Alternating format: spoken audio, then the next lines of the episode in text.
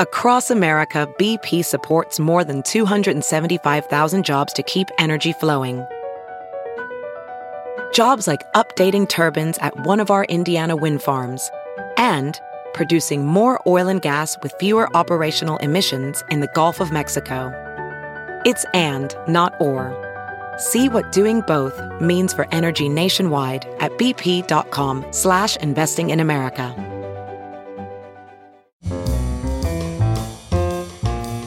This is Merriam-Webster's Word of the Day podcast for Monday, January 14th. Brought to you by the new Merriam-Webster's Advanced Learners English Dictionary, designed for students and teachers of English as a second language. Learn more at learnersdictionary.com. The word of the day for January 14th is taradiddle, also pronounced taradiddle, and spelled T A R A D I D D L E. Taradiddle is a noun that means a trivial or childish lie, a fib. It can also mean pretentious nonsense. Here's the word from a blog post by Ben Schott at NewYorkTimes.com. Even parents with the very best of intentions find themselves telling taradiddles to their offspring. The true origin of taradiddle is unknown, but that doesn't mean you won't encounter a lot of balderdash about its history.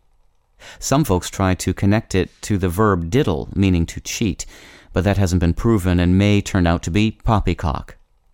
You may hear some tommy rot about it coming from the Old English verb didrian, which meant to deceive, but that couldn't be true unless didrian was somehow suddenly revived after eight or nine centuries of disuse.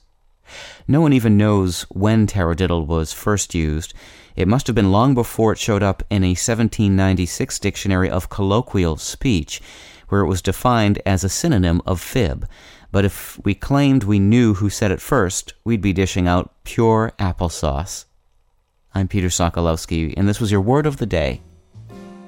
Visit the all new learnersdictionary.com, the ultimate online home for teachers and learners of English. A free online dictionary, audio pronunciations, custom study lists, and interactive exercises are available now at learnersdictionary.com.